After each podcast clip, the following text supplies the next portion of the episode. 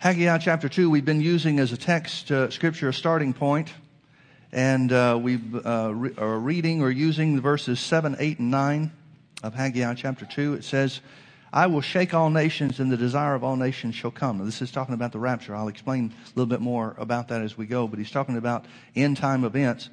I will shake all nations, and the desire of all nations shall come. And I will fill this house with glory, saith the Lord of hosts. Now, if you've been with us, uh, I'll remind you, if you haven't been with us, this may be new information to you. But at either rate, um, at the time that these words are spoken, uh, Israel is trying to rebuild the second temple. Solomon's temple was the first temple, and it was uh, filled with the glory of God at, uh, at the point that it was dedicated, and the presence of God was always upon that temple. But uh, because of disobedience on the part of Israel, they were uh, overtaken as a, as a people, as a nation, and they went into captivity.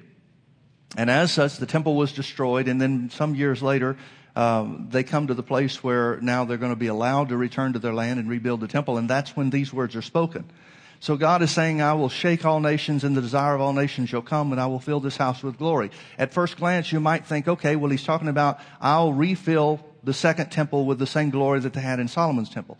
The problem with that is, and, and, and that would be a legitimate uh, uh, assumption, if we didn't have any other information. But the problem is we do have more information, and the Bible tells us that when the second temple was built, rebuilt, we should say, and um, uh, and dedicated, there were people, older people, that saw. Uh, that were alive during the first temple, Solomon's temple, when it was uh, when it was built and in operation, and when they saw the dedication of the second temple, they wept because they said that it was nothing. The second temple was nothing in comparison to the glory of Solomon's temple. So he can't be talking about the second temple then. I mean, if we just look at the results, God either either uh, Haggai really missed it when he said he was speaking for God, or else this isn't the, what God was talking about. Second temple isn't what God was talking about, filling with with glory. Well, there was a third temple, and that was Herod's temple. That was the one that was uh, in existence in Jesus' day. And the disciples were real impressed with that. You remember one day they were walking through the temple and the disciples were oohing and ahhing and said, Jesus, have you ever seen anything like this? Isn't this such a wonderful place? And Jesus kind of scoffed at it. And the reason that he did was because Herod built it not for the glory of God, but for his own glory. He built it so that people could say this was, this was his place, and it was called Herod's temple. Even in, in uh, Jesus' day, it wasn't called the temple of God, it was called Herod's temple. And that's a good, uh, good description, a good name for it, because it was all about Herod and nothing about God. And as a result, there was no glory of God at that dedication. There was no glory of God upon that temple at any point in time.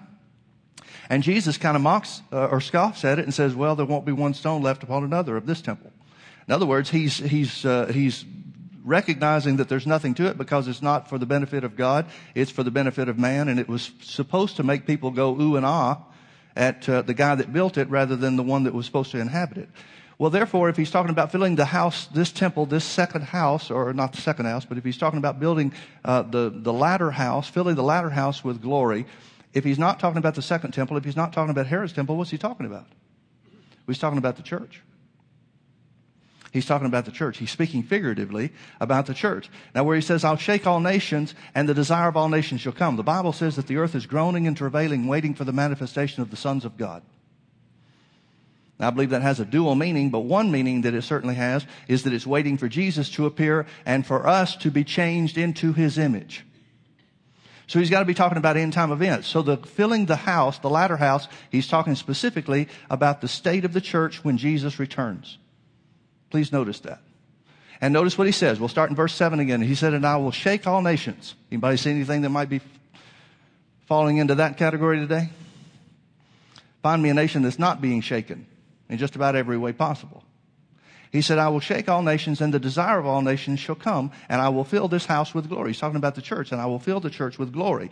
Now, folks, the church has been filled with glory in one sense since Jesus was raised from the dead.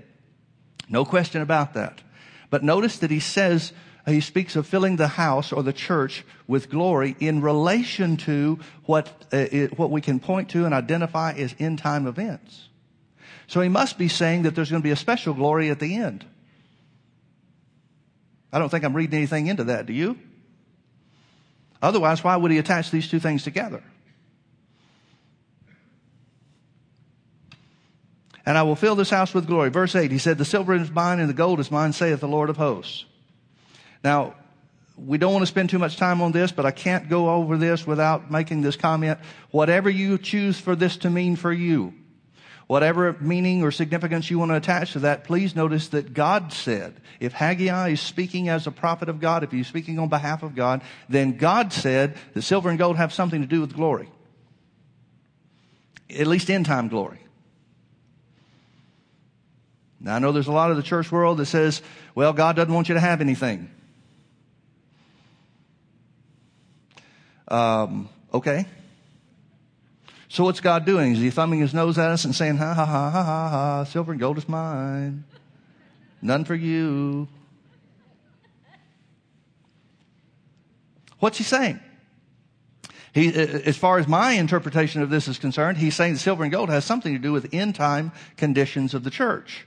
And he sandwiches it in between two scriptures talking about the glory of God. You know, it's an interesting thing. Can I take a little side journey here? You remember Rahab, the story of Rahab in the Old Testament? Rahab was uh, a prostitute in the city of Jericho. She's not somebody that you would think the Bible would say a lot about, but it makes two specific references to Rahab. It makes a reference to Rahab uh, being in the lineage of Jesus in Matthew, and it makes a reference to, to, uh, to Rahab being in the Hall of Fame of Faith in, in Hebrews chapter 11. So there must be something about her that we need to look at. Rahab is in the city of Jericho when the, the children of Israel are just about to come take possession of the city. They go to spy out the land. Joshua is in charge of the children of, uh, of, the people of Israel, and so he sends two spies into the land. They go into Jericho. They wind up staying overnight at her house. I guess it would make more sense for strangers to stay overnight at a prostitute's house than somebody else's house. I don't know by experience. I'm just suggesting. I'm just, I don't know. So the king finds out, king of Jericho finds out that they're there, that there are strangers in the, in the city, and so they send for them. And she hides them. And then she says to them, because I've shown you this kindness, I expect something from you, or I'm asking something from you. And what she asks for is this. She says, when you come to take the city, we know you're going to. We heard about you 40 years ago when God parted the Red Sea for you and, and killed the Egyptian army, the strongest army on the face of the earth. We've known about you for 40 years. We hadn't figured out why you haven't been here yet. Well, 40 years earlier, the children of Israel sent 12 spies in and 10 of them thought they were grasshoppers in the sight of the people that had been afraid of them for 40 years. Folks, that's the way the devil works. He tries to make you afraid of shadows. Anyway, she says, we know that you're going to take possession of the land. She says, so when you come, remember me. I want you to save me. I want you to save my household and I want you to save everything that we have.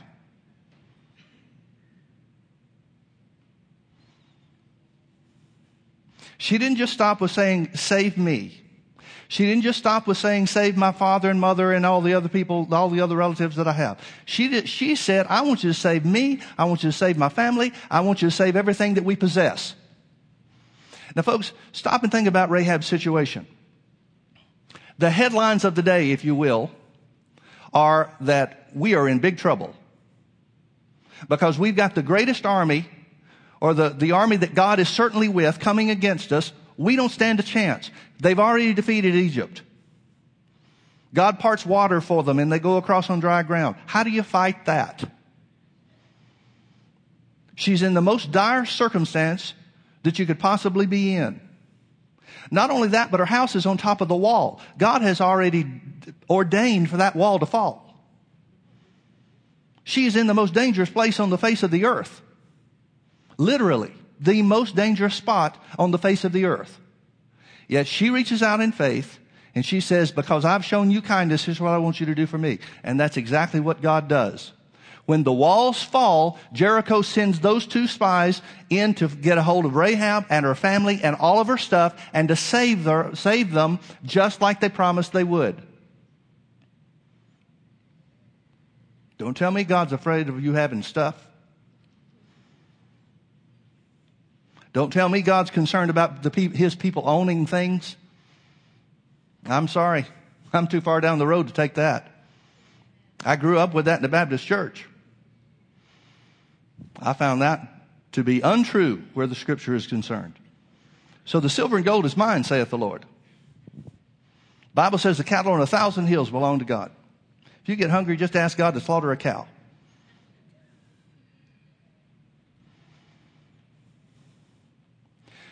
So, and I will shake all nations, verse 7, and the desire of all nations shall come, and I will fill this house with glory, saith the Lord of hosts. The silver is mine, and the gold is mine, saith the Lord of hosts. Okay, well, if it's God's, who, why is it God's? Did he make it for the devil and his crowd? No way. He's telling us the silver and gold is his because he'll take care of you. He'll provide for you. Folks, there's never been a time in my lifetime that has been more important to believe God for finances and provision. And as we said before, I don't see things getting any better as far as the world's concerned. I don't see anybody's promises coming true. Do you? Thank God his do. So the silver is mine the gold is mine, saith the Lord of hosts. Verse 9, the glory of this latter house, talking about the church, shall be greater than of the former, saith the Lord of hosts. And in this place will I give peace, saith the Lord of hosts. Now the only former house they know of is Solomon's temple. And that's when the temple was dedicated and the, the glory of the Lord filled the house like a cloud. And the priest couldn't even stand to minister. Nobody could even get into the place. It was so filled with the glory of God. It encapsulated and, and included every part, every inch, every possible space in the building so that everybody knew it. And the Bible says, God said that the glory of the latter house, not the second temple, not the third temple, but the church would be greater than Solomon's temple. The devil is the Lord of the flies.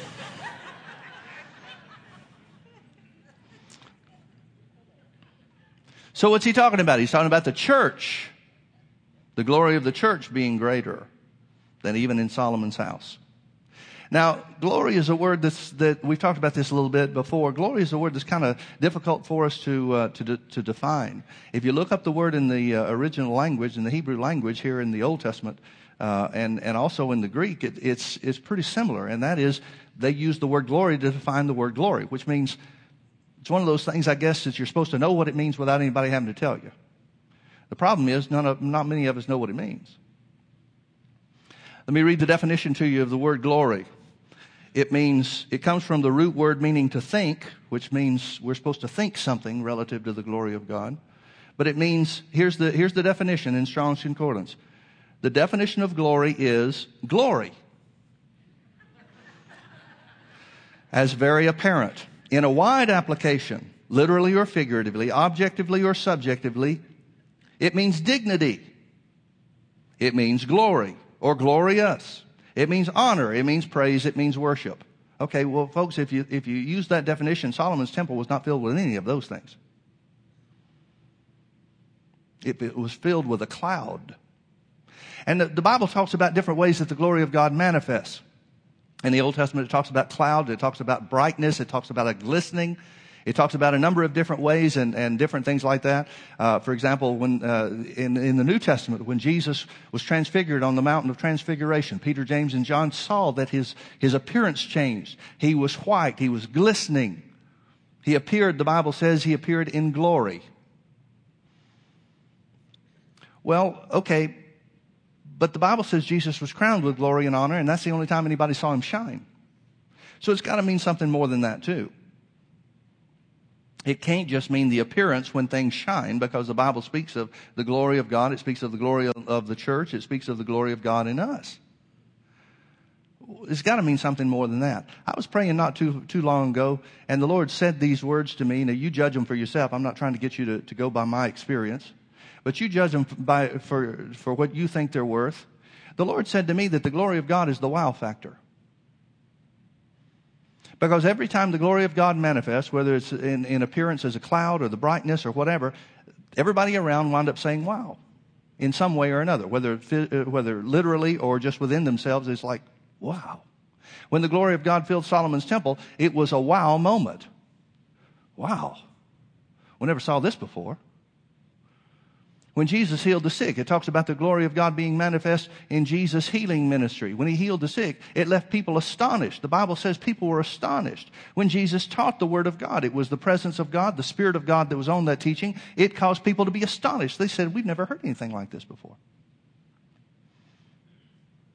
So it's a manifestation of God or the presence of God that causes us to be astonished or to recognize that it's supernatural in some form or another. I, have got to be real careful about this because I don't want to just use examples uh, of power because power is not the only part of God that should make us go wow.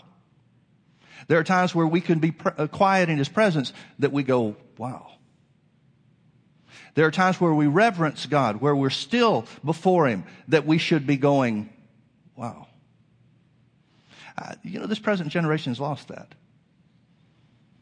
This present generation, the music of this current generation, all the things that are going is all about excitement. It's all about soulless stuff. It's all about feelings. It's all about this. Uh, uh, they want to have a feeling of wow without the reverence of wow.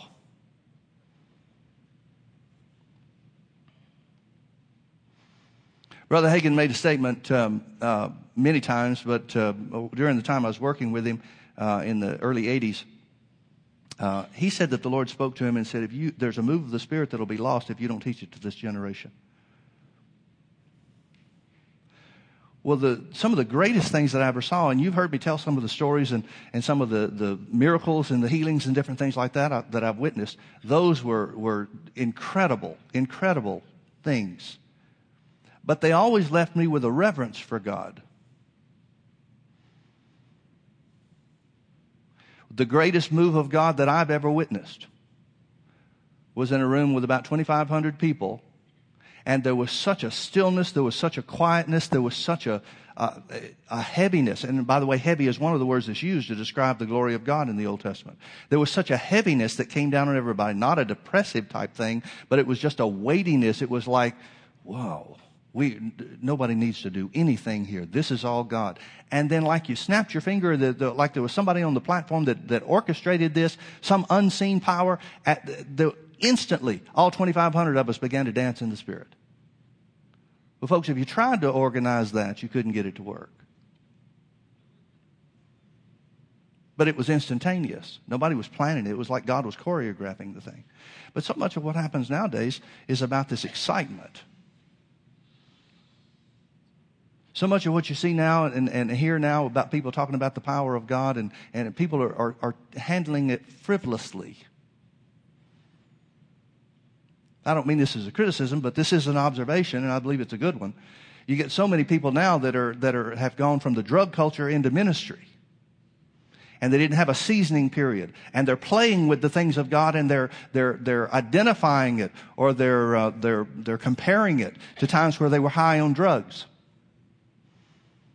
I've got more reverence for God than that.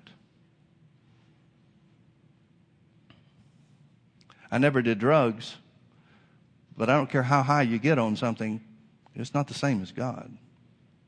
It's not the same as the presence of God.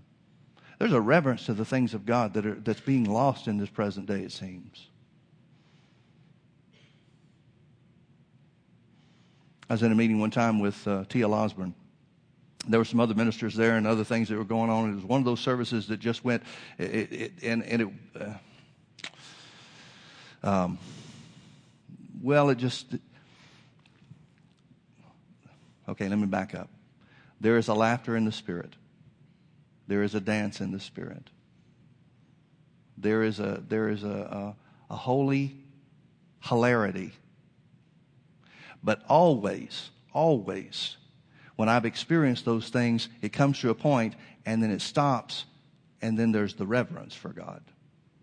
Where a lot of people make mistakes, in my opinion, is where they're taking it past that point and continue to push and push and push and push, and that gets into the soulish realm, the emotional realm.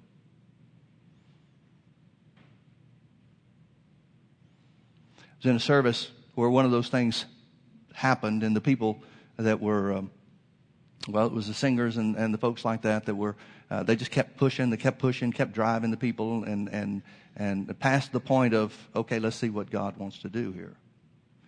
And then finally, they, uh, somebody turned to, to T.L. Osborn and he said, well, if we're all through with the, uh, the uh, what's the word? I think he used the word frivolity. He said, if we're all through with the frivolity of the things of God, then let's reverence him for a moment. Well, as soon as he said that, something fell upon the crowd for half the crowd, they got mad because he was ruining their party. But for the other half of the crowd, it was like there was the presence of God. Now, don't get me wrong. I'm not saying God does the same thing all the time. And I'm always suspect of, of meetings that go the same way every time. Because God's bigger than anything anybody will ever try to figure out. How could a meeting, how could, how could meetings go the same way every time, over and over and over again? And, and, uh, uh isn't God bigger than that? Now I understand that there are usual ways that people, that God will lead certain people. I get that. Yeah, sure. But God wants to do some things different just to show you that it's Him.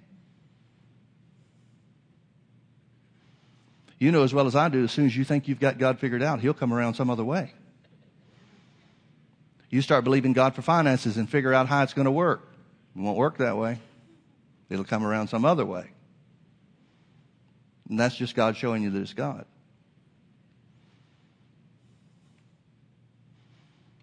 But there's a wow factor to God. There should be a wow factor to everything that God does. There should be a wow factor to your Christian life.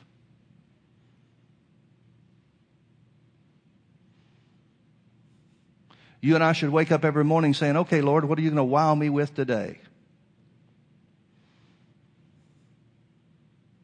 I, um, I, I, didn't get this story firsthand, got it secondhand, so I don't know if I've got all the details right, but there's a family in our church that uh, they've got a, a, a son that's very gifted in, in athletics and different things like that, they've got him involved in everything. I mean, he's skiing, he's he's uh, uh, playing soccer, he's doing. I mean, he's doing everything. This kid is booked up solid. Loves it. I'm not criticizing anything. He loves it. I heard he woke up one morning, ran into his mom and dad, and said, "Mom and Dad, what wonderful, exciting things do you have for me to do today?" we ought to be that way with God. We ought to be that way with God. Turn with me over to, uh, to Romans chapter 16. Paul talked about the mystery where the glory of God was concerned. Now, a mystery is something that was once hidden but now revealed. Notice what Paul said.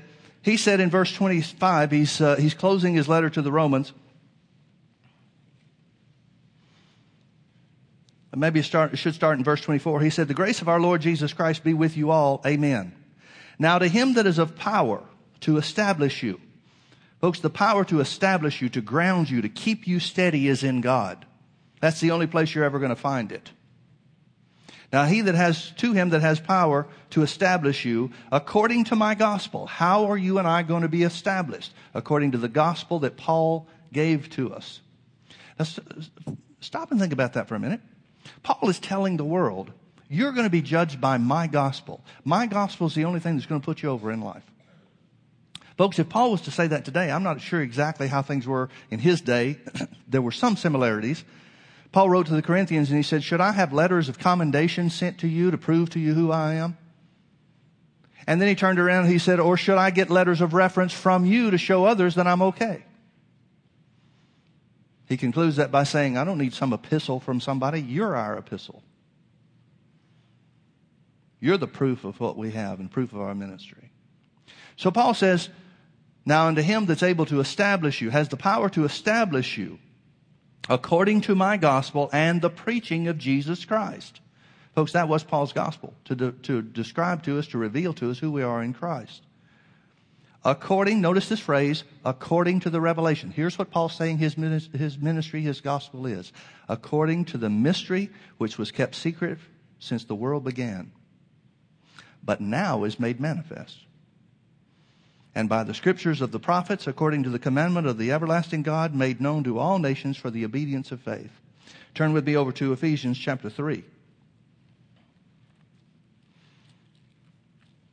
Ephesians chapter 3.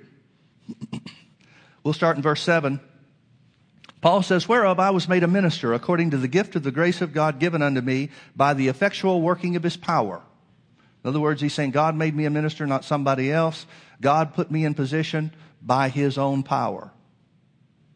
Unto me, which am less, who am, le- who am less than the least of all saints, is this grace given that I should preach among the Gentiles the unsearchable riches of Christ. And to make all men see, verse 9, and to make all men see. Folks, here's, here's the grace need of the church right here. And to make all men see Here's the greatest need for the church and what we need to renew our mind to. And here's the greatest work of the church in reaching the world. It all comes down to the same thing. To make all men see what is the fellowship of the mystery, which from the beginning of the world has been hid in God. Think about that. God had a mystery. He had a secret, hidden plan. It's almost like there was a secret pocket that God had, and He kept His plan right there, and the devil didn't know anything about it. Let me prove to you the devil didn't know anything about it. Turn with me over to 1 Corinthians uh, chapter 2.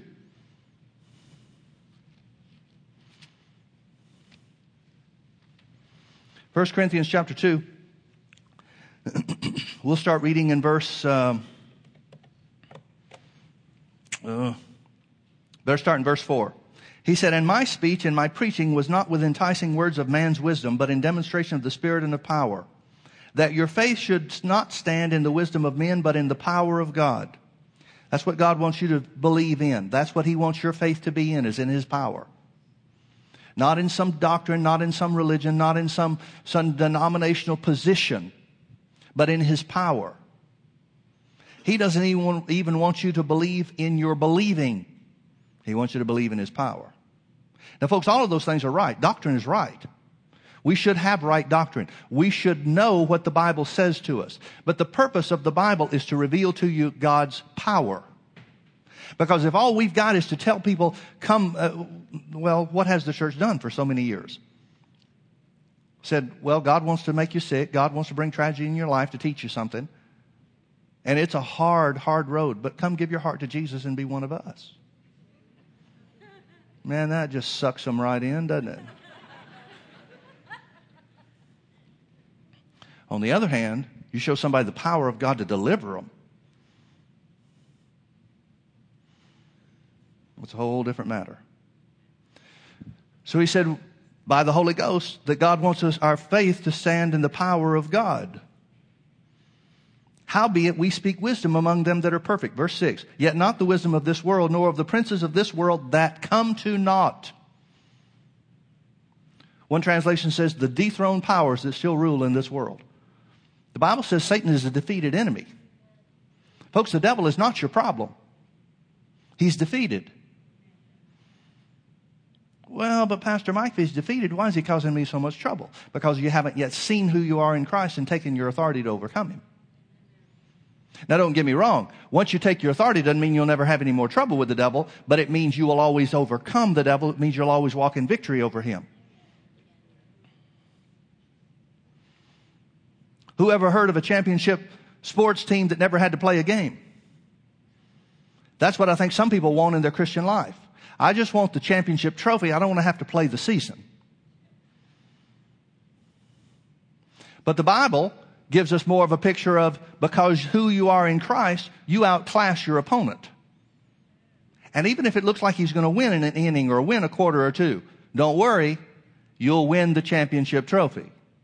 Stay in there, hang in there, play the games, fight the battles, do what's necessary. You will come out on top.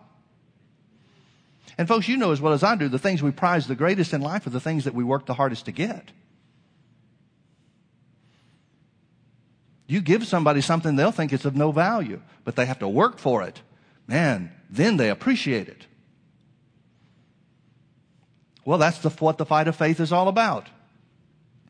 So he says, Howbeit we speak wisdom among them that are perfect, yet not the wisdom of this world, nor of the princes of this world that come to naught. But we speak the wisdom of God in a mystery. He keeps talking about mysteries, doesn't he? Paul seemed to understand this truth. He under, seemed to understand that this was a mystery that had been kept hidden or secret from the world until he came along and got the revelation that he had. And that's why his message was so important. And that's why the devil tried to stop him everywhere he went.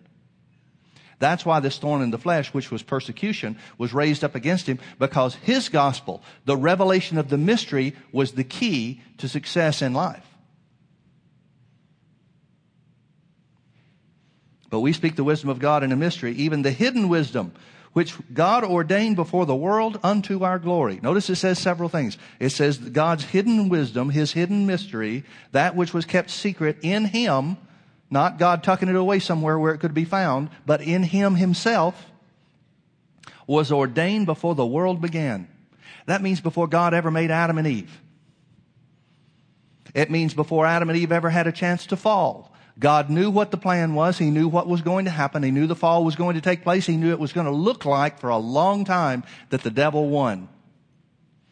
But God's plan was to restore man to what? He says it was ordained from, from the beginning of the world, before the world began, unto our glory. God's original plan was for you to be filled with His glory, for you to be filled with the wow factor of God. For you to be filled with His power, for you to be filled with His presence, for you to be filled with His goodness, His character, His love, His nature, for you to be filled with that which causes other people to look at us and say, wow, that's different.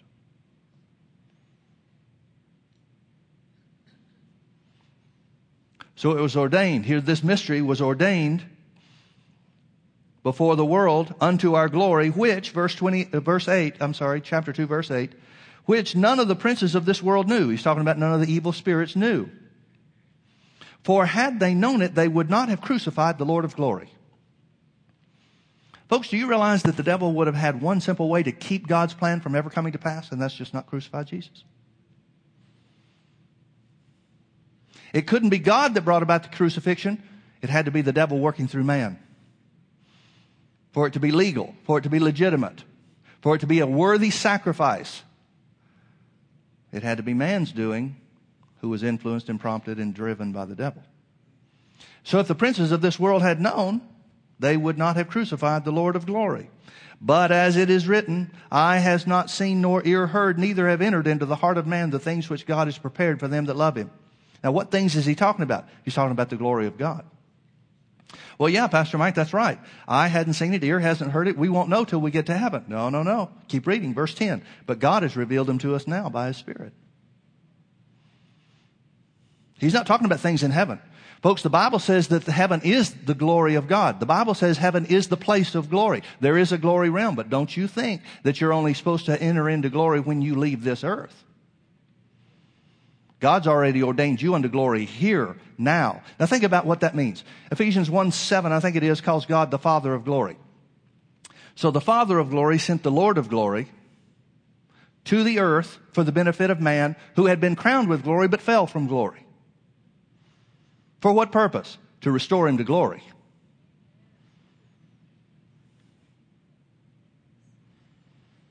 That's the whole reason Jesus came. That's the whole reason Paul gave us the letters that he gave us. Because it's not just a matter of Jesus died to, to save you from sin. Please, please, please. Now, when you say that, religious people will get all uptight and they'll puff up about this and say, well, nothing's more important than being forgiven from sin. That's right. But the reason you were forgiven from sin was so that you could walk in glory. So much of the church is sitting back in the corner just saying, well, I don't know why all these bad things are happening to me, but thank God I'm saved. And God's saying, wait a minute, what do you think you're saved to? We talk, the, we, meaning the church world, modern day church world, talks about so much about being saved from. What are you saved unto?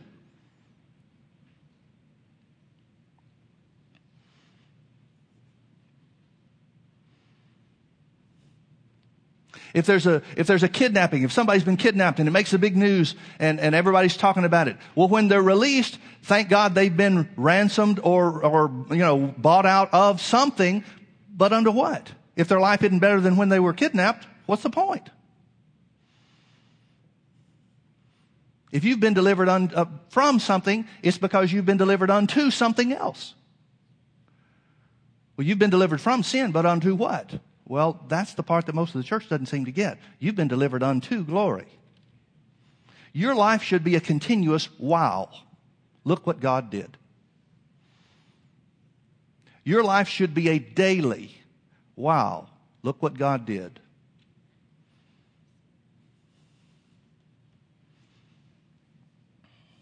Let's keep reading. Verse 10 again, for God has revealed them to us by His Spirit, for the Spirit searches all things yea, even the deep things of God. For what man knoweth the things of a man save or except the spirit of man which is within him? Even so the things of God knoweth no man but the spirit of God. Now we have received, not going to receive, we have received not the spirit of this world, but the spirit which is of God, that we might know. Everybody say no. That we might know the things that are freely given to us of God that we might know these things that are freely given to us of God. God wants you to know about His glory. Folks, glory is not something that's supposed to stay hidden. Glory is not sp- something we're supposed to sit around saying, wow, I wonder what the glory of God is. The glory of God is something you need to experience. You're supposed to experience in your daily life. Whether it's healing, whether it's supernatural revelation from God, whether it's financial provision, whether it's a prompting to say the right thing to the right person to help somebody else. It's the glory of God. Every day should be a wow factor for you. Or there should be a wow factor to every day of your life. Maybe that's a better way to say it. So many of us are just trying to get to the end of the day. Is that what Jesus saved you for? So you just try to get to the end of the day? So many Christians are just trying to get to the end of this life. Oh, when we get to heaven, it's going to be so much better when we get to heaven. Well, what do you mean by that? So much better. What do you mean? So much better. Well, there won't be any devil. Yeah, but the way you're talking, you're not going to have any victories to, to recount. The Bible talks about getting to heaven and receiving rewards. Now, I don't know exactly how that works, but it would seem to me that if you're going to receive a reward in heaven, then other people in heaven are going to know about your rewards. Doesn't that make sense?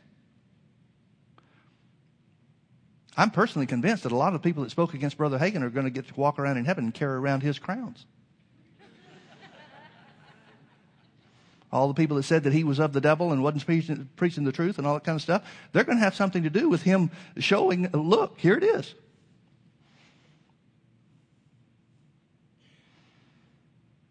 I don't know about you, but I want victories. I at least want to have something for the Lord to say, well done, good faithful servant. Now, I'm not in competition with you to see how many, uh, you know, which of us can have the most. But I definitely in competi- am in competition with myself to make sure I do as good as I can. Turn with me over to 2 Corinthians chapter 3. 2 Corinthians chapter 3.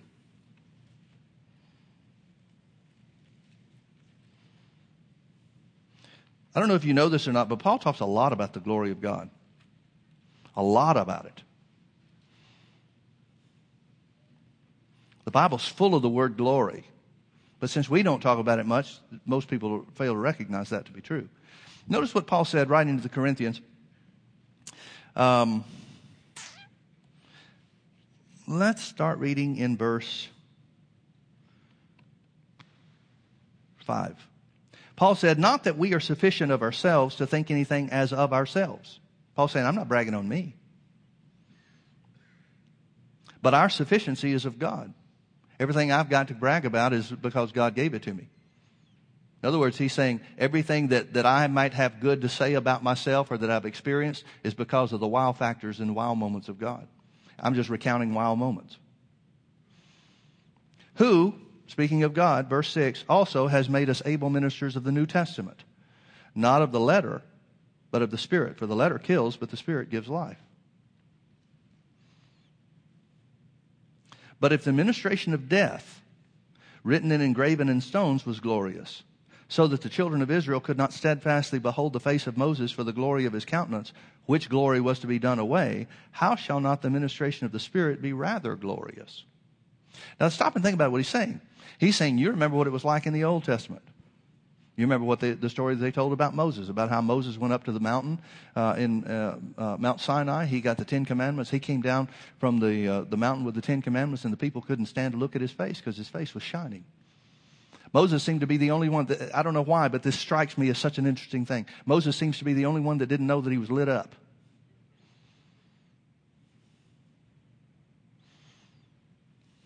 That's the effect that I think the glory of God should have upon us. It lights us up so that other people see it, but we might not be as aware of what they're seeing as, as they are. But the people certainly made him aware of it. They said, Moses, could you cover yourself up? And that's exactly what he did. Now, the Bible says, talks about, Paul is talking about, and here's part of the mystery. Paul talks about the glory of the Old Testament. He said, if the Old Testament, if just being in the presence of God to get stone tablets without having a change on the inside, Moses wasn't saved. If just being in the presence of God could have an effect on your physical body in that way, should not the New Testament or the New Covenant, whereby we're made new from the inside, be even more glorious? Now, folks, I don't know about you, but I see healing in these scriptures.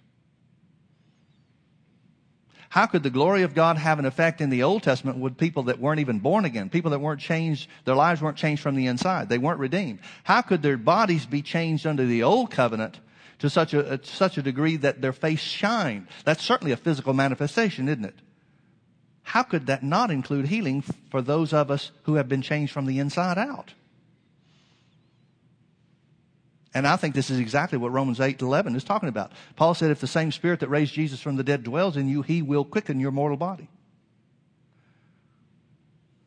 He will quicken your mortal body. He'll change your flesh. So he says, if the ministry of death, talking about Moses and the Ten Commandments, if the ministry of death was glorious, and that was just part time. That's going to be done away with as soon as Jesus comes to, on the scene. If that was glorious, how can the ministry of life, the spirit of life in Christ Jesus, not be more glorious?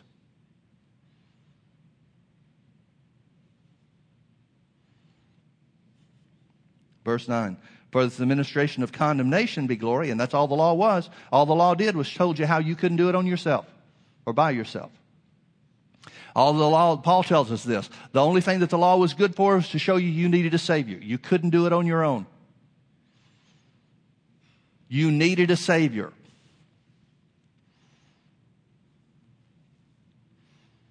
Well, why? Because the law kept showing you where you fall short. The law was all about condemnation. The whole purpose for the law was to show you you can't do it. You're falling short here. You're falling short there. You're falling short everywhere.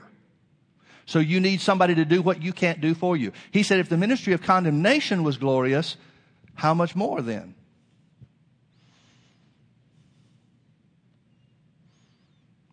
Does the ministration of righteousness exceed in glory? This word exceed is pretty tame because it means so far beyond it shouldn't even be compared.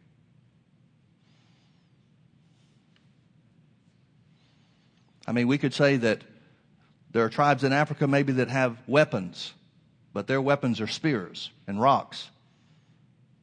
And there are weapons that America has that are nuclear bombs. How do you compare those two? That's what he's saying. If the ministration of the Old Testament was glorious, how much more is the ministry of the New Testament? It can't even be compared. It exceeds in glory.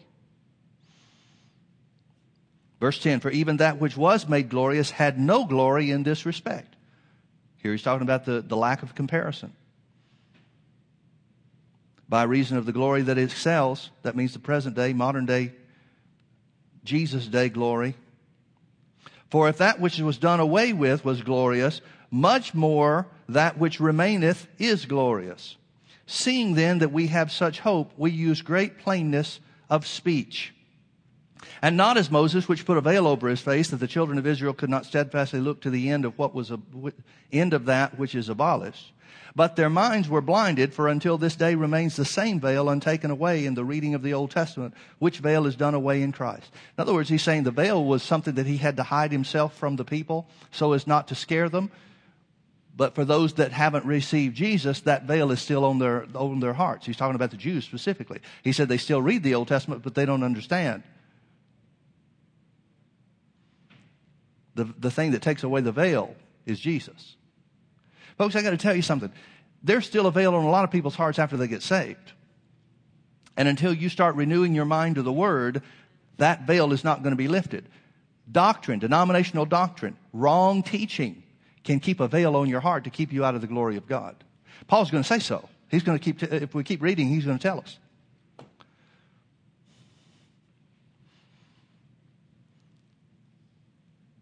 Verse 15, but even unto this day when Moses is read, the veil is upon their heart. He's talking about the Jews. Nevertheless, when it shall turn to the Lord, the veil shall be taken away. Now the Lord is that Spirit, and where the Spirit of the Lord is, there is liberty. But we all, notice what he says. He's going to tell us how to grow in the glory of God. He's going to tell you how to manifest the glory of God in your life. But we all, with open face, beholding as in a glass. The word glass is the word mirror. He's saying the word is a mirror. Folks, the Old Testament was a mirror too. It showed you where you fell short. The New Testament is the mirror that shows you who Jesus is. But we all, with open face, beholding as in a, in a glass or a mirror the glory of the Lord, are changed into the same image from glory to glory, even as by the Spirit of the Lord. So what's he saying? He's saying you can grow in the glory of God. He's saying the thing that does that work in you is the Spirit of God. But the way that the Spirit of God causes you to grow from glory to glory is by looking at yourself in the Word. By looking at yourself in the Word. He's telling us very simply if you want to know what the glory of God is all about, number one, look at Jesus. What do we do that? How do we do that? We see Jesus in his earthly ministry. Jesus never came upon a situation that says, oh, God's not going to do anything about this. Never came upon a situation that says, well, you know, some things are too hard for God. Never came upon any situation that he wasn't willing to help if the people would believe. Now, many, many times he put it back over on them. The man whose son was possessed with the devil, he said, Master, if you can do anything, have mercy on me and help me. And Jesus said, It's not a matter of what I can do. If you can believe, all things are possible. He tried to throw it on Jesus. Make it Jesus' responsibility. And Jesus said, All you got to do is believe. It's not up to me, it's up to you. People came to Jesus for healing, and Jesus would ask them, He said, Believe you that I can do this? Do you believe I can do this? That must be a real important thing, then, folks. Us taking a step of reaching out and believing what we've either heard or what the Bible says about God, right things that we've heard, and accurate de- de- depictions of the scripture must be really important for God to be able to do his thing. Why? Because you have authority in your life, not God. You have authority in your life. Turn with me to Isaiah 43. I'll close with this. I know time's running out. But turn with me to Isaiah 43. I want you to see something here.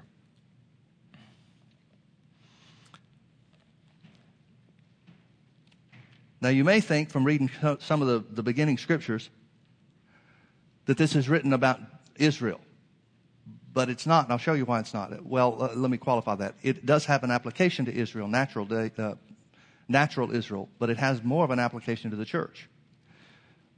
Paul talked about this in talking to the Romans. He said, Not all Israel is Israel. That seems kind of confusing. What's he saying? He's saying not all the natural descendants of Israel are the Israel that God made promises to. Well, who is then? Those that have made Jesus the Lord of their lives. If you're Christ, then are you Abraham's seed and heirs according to the promise. So Isaiah 43 has a, has a, a, twofold meaning. It has a meaning toward the people of Israel back then, but it also has a meaning toward us, the church now. And I'll prove it to you from verse 1. He says, Isaiah 43, But now thus saith the Lord that created thee, O Jacob, and he that formed thee, O Israel, fear not, for I have redeemed thee. I have called thee by my name, thou art mine. Folks, when Isaiah was prophesying these things by the Spirit of the Lord, God hadn't redeemed Israel. He hadn't redeemed Israel. He'd given them the law, but that wasn't redemption. He'd given them a ritual sacrifice, but that wasn't redemption. No, the redemption he's talking about is that which belongs to everybody in Christ. Now, Jew or Gentile alike, anybody can be saved by just accepting the sacrifice that Jesus made. But Israel as a group, as a people that he's talking about, has more of a reference to the church than it has to, to the natural people, children of, or natural descendants of Israel, of, of Abraham, excuse me. Do you see what I'm saying? So he says, I've redeemed you. I've called you by my name. You're mine. That's a good thing to remember. When you're in the middle of trouble, the devil tells you what he's going to do to you. It's a good thing to say, wait a minute. Bible says I'm God's. When thou passest through the waters, I will be with thee. Well, that's good news. When you walk, uh, and through the rivers, they shall not overflow thee. When you walk through the fire, thou shalt not be burned, neither shall the flame kindle upon thee. That's good when you're walking through the fire. That's good to know when it looks like everything's going to swamp you. When the enemy comes in like a flood, the Lord raises up a standard against him. Sometimes it looks like we're going under, doesn't it? And so many people cry out and say, Well, how could this happen? I thought the Bible says God will protect me. Well, He will, but it takes faith on your part too. Here's the promise of God I'll be with you when you walk through the water, I'll be with you when you walk through the fire. For I, verse 3, I am the Lord thy God, the Holy One of Israel, thy Savior. I gave Egypt for thy ransom, Ethiopia and Seba for thee. Now here it's talking about some things where natural Israel is concerned. So it does, it has to have a dual application, right? Since thou wast precious, verse 4, since thou wast precious in my sight, thou hast been honorable, and I have loved thee. Therefore will I give men for thee and people for thy life. Fear not, for I am with thee. By the way, verse, uh, verse 4 is a real good promise if you're looking for somebody to help, whatever your situation is. God said, I'd give men to help you and people for your life. Verse 5 Fear not, for I am with thee. I will bring thy seed from the east and gather thee from the west. I will say to the north, Give up, and to the south, Keep not back. Bring my sons from, uh, and from far, and my daughters from the ends of the earth, even everyone that is called by na- my name. Now, that had a natural application to Israel, but also has an application to the church. Verse 7 Even everyone that is called my name. For, look at this, for I have created him for my glory. I have formed him, yea, I have made him. You know what verse 7 is saying? Verse 7 is saying God created you for one purpose, and that was for his glory, for the glory of God to be in and on you. That's why God created you. God's telling them from the Old Testament, He's given them hints, but nobody could understand the mystery. How is anybody going to have the glory of God? They know that Adam had the glory of God, but they know that Adam lost the glory of God. How is anybody going to have the glory of God? They couldn't figure it out. That's the mystery that was revealed to Paul. But here's the Bible telling you straight up what you were created for. So many people are looking for their purpose. Well, I just wish I knew why God put me here on the earth. Verse 7 He created you for His glory. He created you for His glory. You know what I found? I found, well, maybe I should say it this way I haven't found anybody that operates in the glory of God in their life that's bored. I haven't found anybody that operates in the glory of God in their life that's without purpose. I can't find anybody that has experienced the glory of God in their life and walks in it that doesn't know what God wants them to do. I can't find anybody that's experienced the glory of God in their life and walks in it regularly that really is seriously tempted to backslide. What does the devil have to offer you that's better than the glory of God? Folks, there is nothing. There is nothing. But if you're still living the life like the children of Israel did in Egypt, where you got to water by foot and boy, every day is a drudge and you got to go get straw and make bricks and oh man, this is so tough. And you never know what's going to happen. God might just, you know, want to teach you something and just throw cancer on you. Gosh. That's not the way God works, folks. Paul said, writing to the church, 2 Corinthians chapter, um, chapter 3? No, chapter 6. 2 Corinthians chapter 6. Paul said by the Holy Ghost, he said, You're bought with a price. Therefore, glorify God in your body and in your spirit, which are God's. That means if sickness attacks me, I have a responsibility because I've been bought and paid for. I have a responsibility to manifest the glory of God in healing in my life. Now, I'm not trying to put anybody else under condemnation, but that's where I'm at. I've got a responsibility toward God because I'm not myself. I'm not my own. I don't belong to me. So if the devil attacks me with sickness, and he does sometimes, if the devil attacks me with sickness, I have a responsibility to my owner, which is God, to manifest, to appropriate the glory of God regarding healing in my body because my body belongs to him and not to me.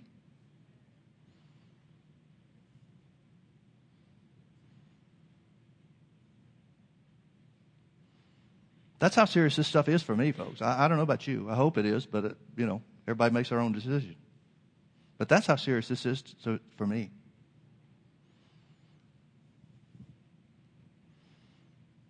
I don't have a choice. Now, you understand how I mean that. Certainly, I can choose not to exercise my authority and just roll over and let the devil do whatever he wants to. But what I'm saying is because I know that I have been bought by the Lord, the choice really isn't mine. I'm the one that makes it, but because I've already committed myself to do what the Bible says to do, that choice is made up front. You understand what I mean by that? See, some people could take that and run off and say, well, see, it's all God, whether God does or doesn't do, it's whatever His will is. It's not what I'm saying at all.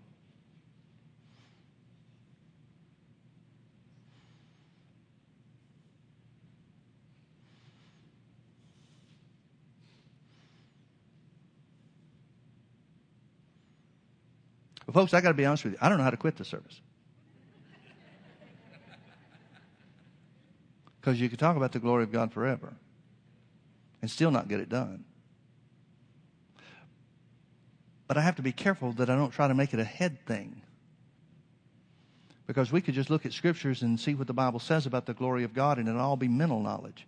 It'll all be intellectual information and not really hit your heart.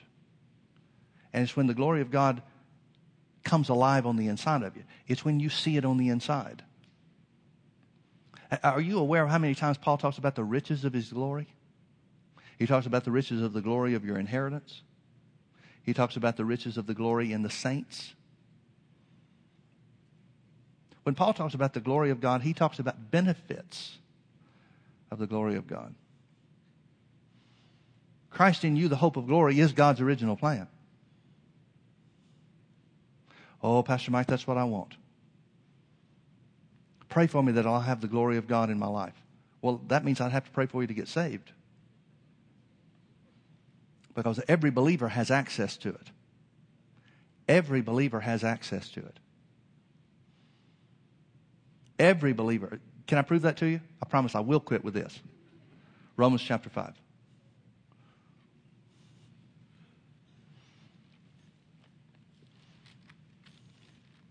Romans chapter 5.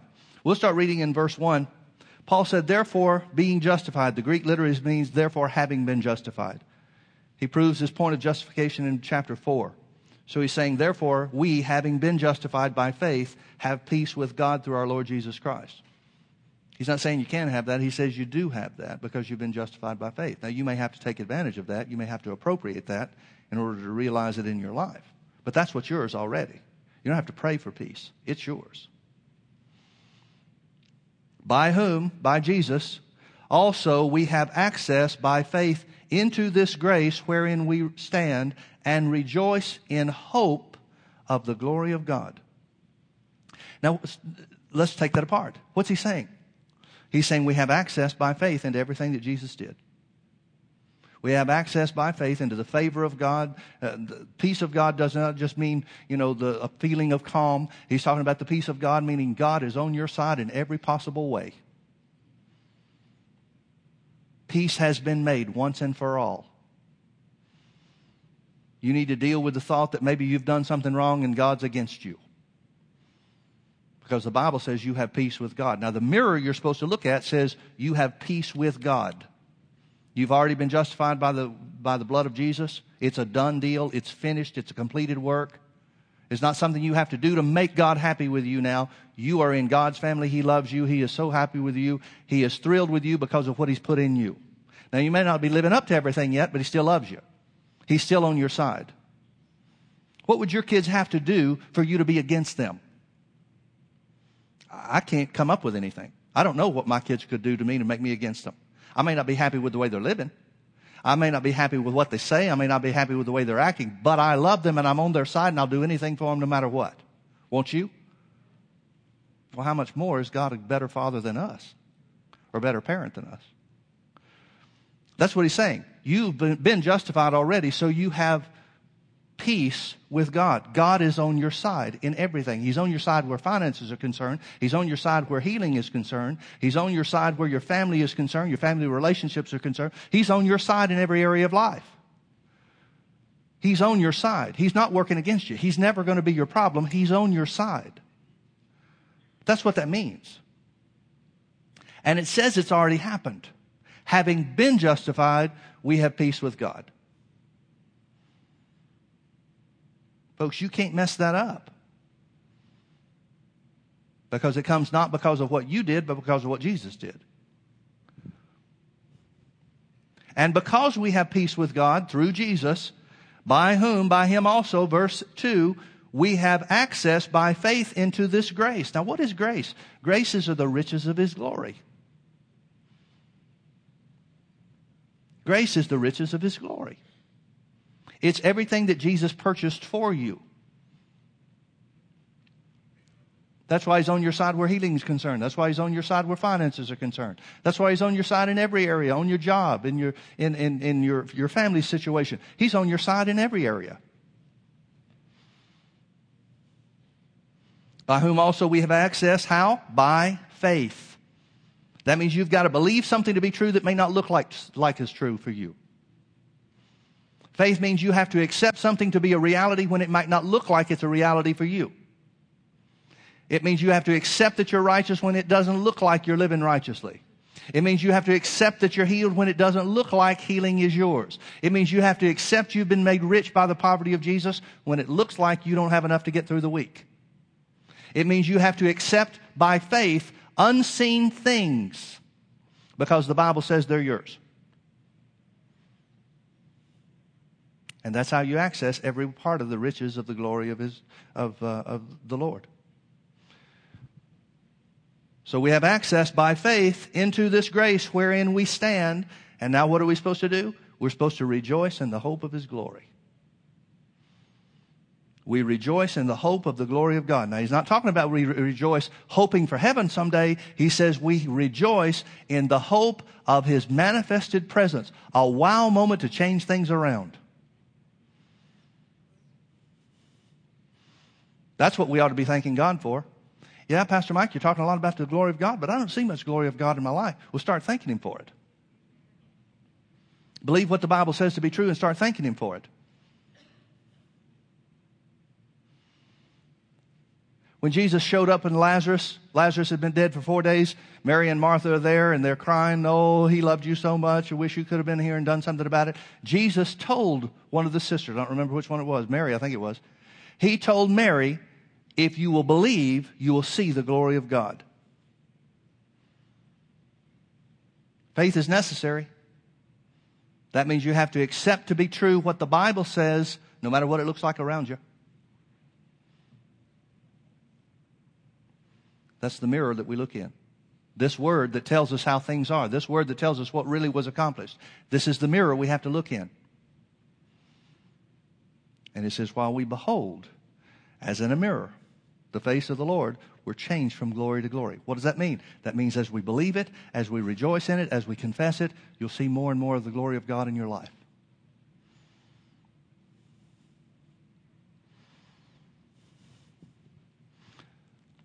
Folks, the Bible says God's coming for a glorious church. Jesus is coming for a glorious church. He's coming for a glorious church, and that, that church is made glorious through the Word of God.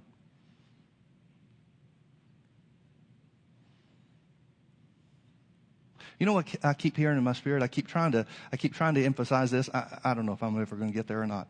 So let me just tell you. You know what I keep hearing over and over and over again in my spirit? I keep hearing these words. I'm tired of my people living below the level of my glory. That's what I keep hearing the Holy Ghost saying. Now, I accept that for me. I'm tired of living at a low level too. And whatever level we're on, we can always go to a higher level. We're changed from glory to glory. That means we can always grow. We can always increase. But that's what I keep hearing the Holy Ghost say. I'm tired of my people living on a low level of glory.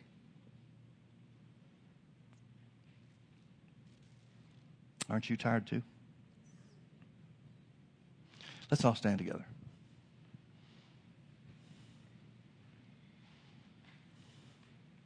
Let's just lift our hands and worship our Father for a moment.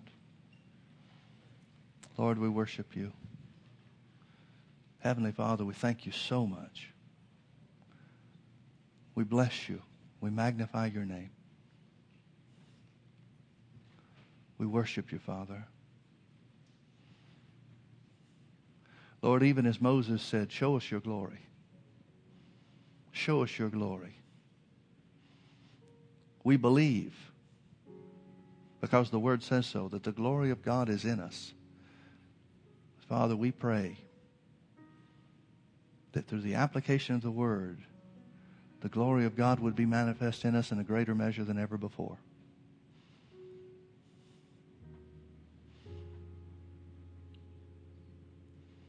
Glorify your name in us, Lord Jesus. Glorify your name in us, Lord Jesus. Glorify your name in us, Lord Jesus.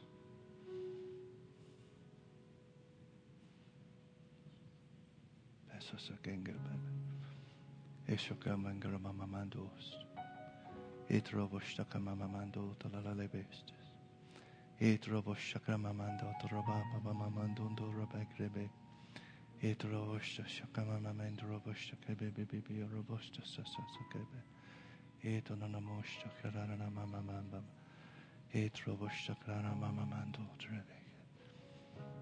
Etonanamoshakaranamamamamba. Etroboshakamamamando trebe. Eso sasakrebe mimingrebe grebe mimingrebe grebe. Esto sasasangebe memendo. Oh, Lord, change us. Cause us to be conformed to your image. Make us who you want us to be, Lord. Make us vessels of honor, carriers of the glory of God.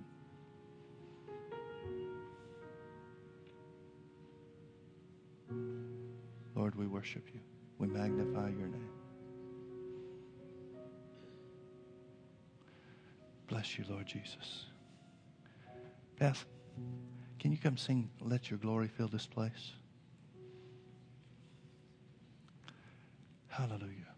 We're going to sing a song, Let Your Glory Fill This Place. You know that song? But the place we're talking about is not the church. The place I want you to sing it is in you. Let, the glory, let your glory fill this place, your heart, your life. Lord, that's our prayer. Our prayer is for your glory to fill our lives. Fill us, Lord, with your glory. Fill us that we are, would be carriers of the glory of God, that we might help others, that we might see your glory, your power, your goodness manifest in us and upon us. Thank you, Lord Jesus, for using us. Thank you, Lord Jesus, for using us. Thank you, Lord Jesus, for using us. Hallelujah.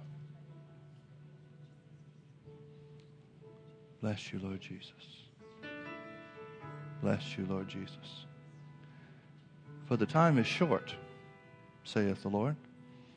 The time is short, and the work is still yet great to be done. It shall be done, but it must be done by willing participants. It must be done by an army who know who they are in Christ, willing to step out and follow the leading of God.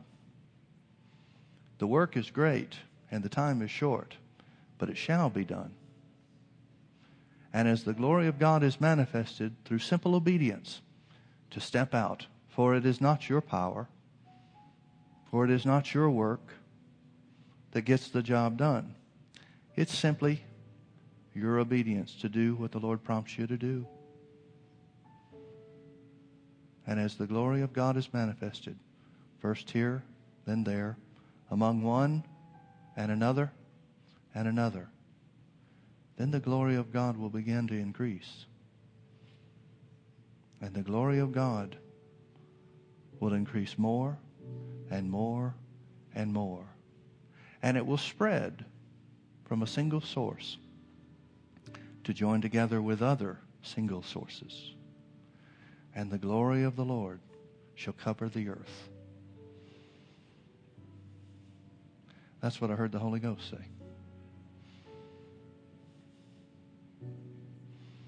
Oh, Lord, let us be one of those single sources.